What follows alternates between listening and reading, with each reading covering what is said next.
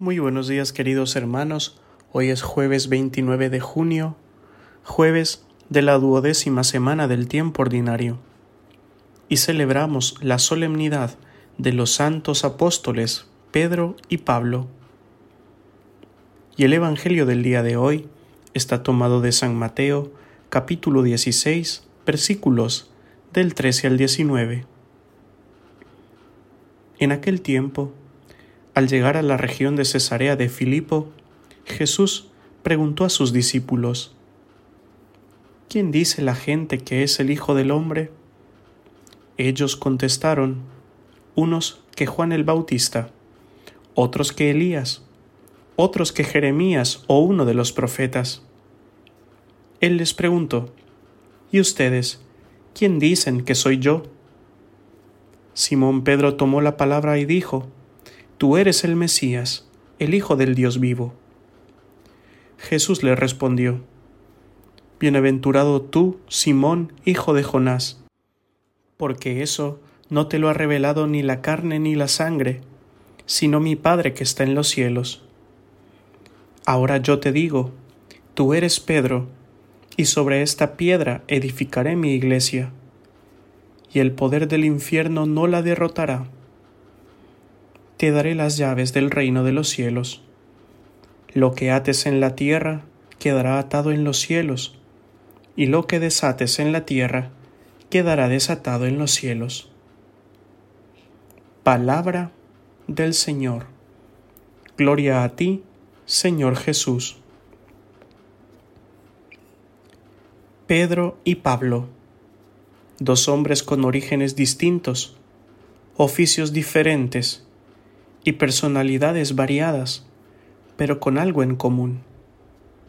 Acogieron con valentía y entrega la llamada de Jesús. Vivieron a profundidad su vocación por el reino. Simón es llamado por Jesús a orillas del mar de Galilea. Hombre tosco pero entregado, es invitado por Jesús a ser pescador de hombres a acoger a todos en su red de amor. Él lo llamará Pedro. Sobre su fe, sólida como una roca, edificará su iglesia. Los poderes del infierno no prevalecerán sobre ella. En sus manos estarán las llaves del reino de los cielos. Saulo es llamado por Jesús en su camino a Damasco férreo perseguidor de cristianos, será cautivado por el resucitado, quien le pregunta, ¿por qué me persigues? ¿Por qué causas tanto dolor y sufrimiento a los míos?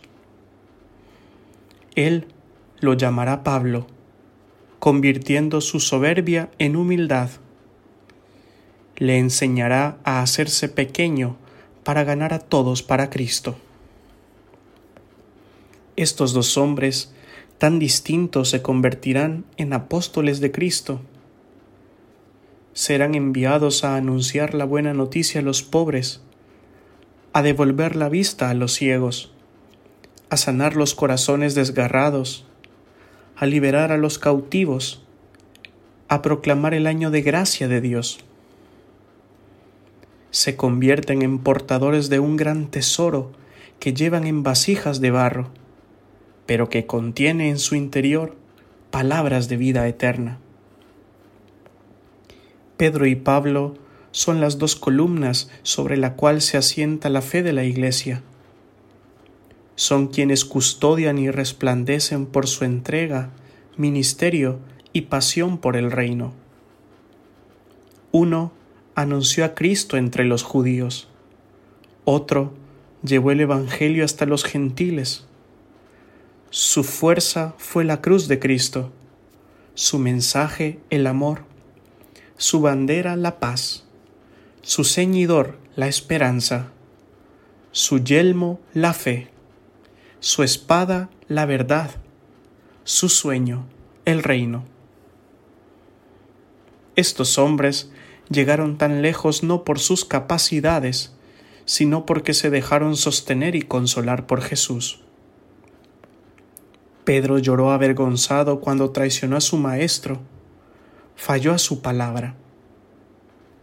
Jesús lo reprendió duramente llamándole tentador por intentar persuadirlo a renunciar a la voluntad de su Padre. Pablo tuvo que renunciar al legalismo para vivir desde el amor a todos los pueblos. Llevaba en su carne una espina que le humillaba, quien pedía a Dios que se la retirase, pero que tuvo que bastarle la gracia que recibía. Cristo, quien moraba en ellos, les capacitó para dar incluso sus vidas por el proyecto del reino. Si hoy somos cristianos, es por la pasión y entrega de estos dos apóstoles, quienes no se rindieron ante las adversidades, sino que dejaron que Dios fuese su fortaleza y esperanza. Para ellos, la vida era Cristo, y su muerte la causa de nuestra reconciliación y salvación. Con su testimonio y sabiduría dieron razón de su fe. Pedro en la cruz y Pablo en la espada entregaron su alma al Señor y fueron recibidos por Jesús en la gloria que les decía, vengan benditos de mi Padre y hereden el reino preparado para ustedes, mis fieles apóstoles siéntense a la mesa y hagamos fiesta, porque hoy han empezado a vivir para siempre.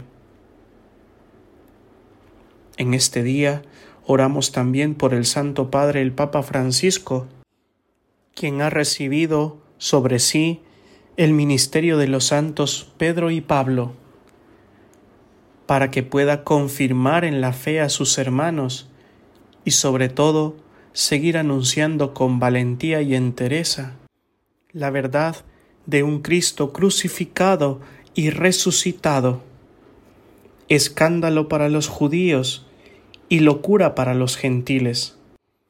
Mas para nosotros los cristianos, Cristo es poder de Dios y sabiduría de Dios. Y la bendición de Dios Todopoderoso, Padre, Hijo y Espíritu Santo, descienda sobre cada uno de ustedes y les acompañe siempre. Amén.